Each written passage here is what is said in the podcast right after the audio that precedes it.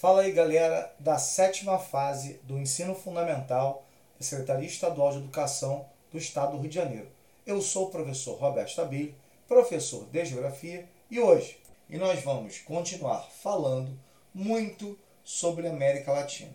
Galera, nos outros podcasts, você certamente deve ter ouvido falar muito da América Latina, né? Na verdade, é o nosso assunto fundamental agora nesse oitavo ano.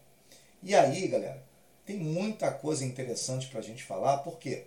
Porque é esse assunto que eu chamo a atenção, que é um assunto que traz referência ao nosso cotidiano aqui.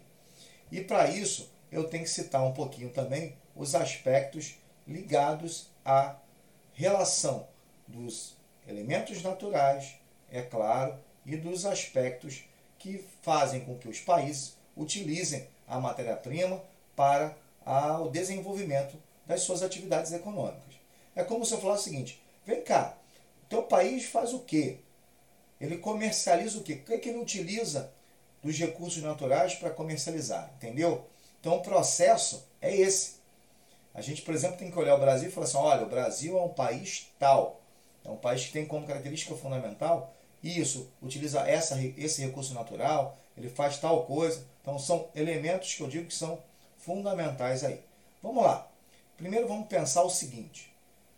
Aqui na América Latina, quais são os recursos naturais mais importantes? Porque na América Latina, de uma forma geral, nós temos um clima tropical, né? Na verdade, quase toda a América Latina está na zona tropical. Tirando países ao sul, principalmente, a América Latina é toda tropical. Tirando um pouquinho do sul do Brasil, as regiões relacionadas a Uruguai, Argentina, tem essa característica. Bom, então, se nós somos um país tropical, ou um continente, né? Um continente tropical, estava falando do Brasil, quais são as atividades econômicas que mais a gente desenvolve? Tá, certamente são atividades relacionadas à cultura, né? Ou agricultura de elementos tropicais. Tanto que, eu já citei isso no outro podcast, e vou citar novamente para a gente não esquecer. É a relação que a gente tem com a produção, e muitas vezes eu digo produção mesmo, tá galera? Produção de produtos tropicais, principalmente frutas. Na América Central tem muito isso. Você fala assim, caramba, Roberto, é isso mesmo? É. Na América Central tem bastante disso. A gente chama até alguns países de republiquetas de bananas. Foi aquele termo que eu falei para vocês que a gente utiliza muito as chamadas republiquetas de banana. É isso mesmo, galera. Infelizmente, por ser produtos baratos, consequentemente, a América Latina não consegue transferir toda essa riqueza para ajudar a população a desenvolver tecnologia. Esse é um dos problemas que mais chama atenção nesse cenário. Por quê, galera? Porque a gente não tem, de uma forma geral, aspectos que possam relacionar tá? Aí eu vou colocar o ponto fundamental.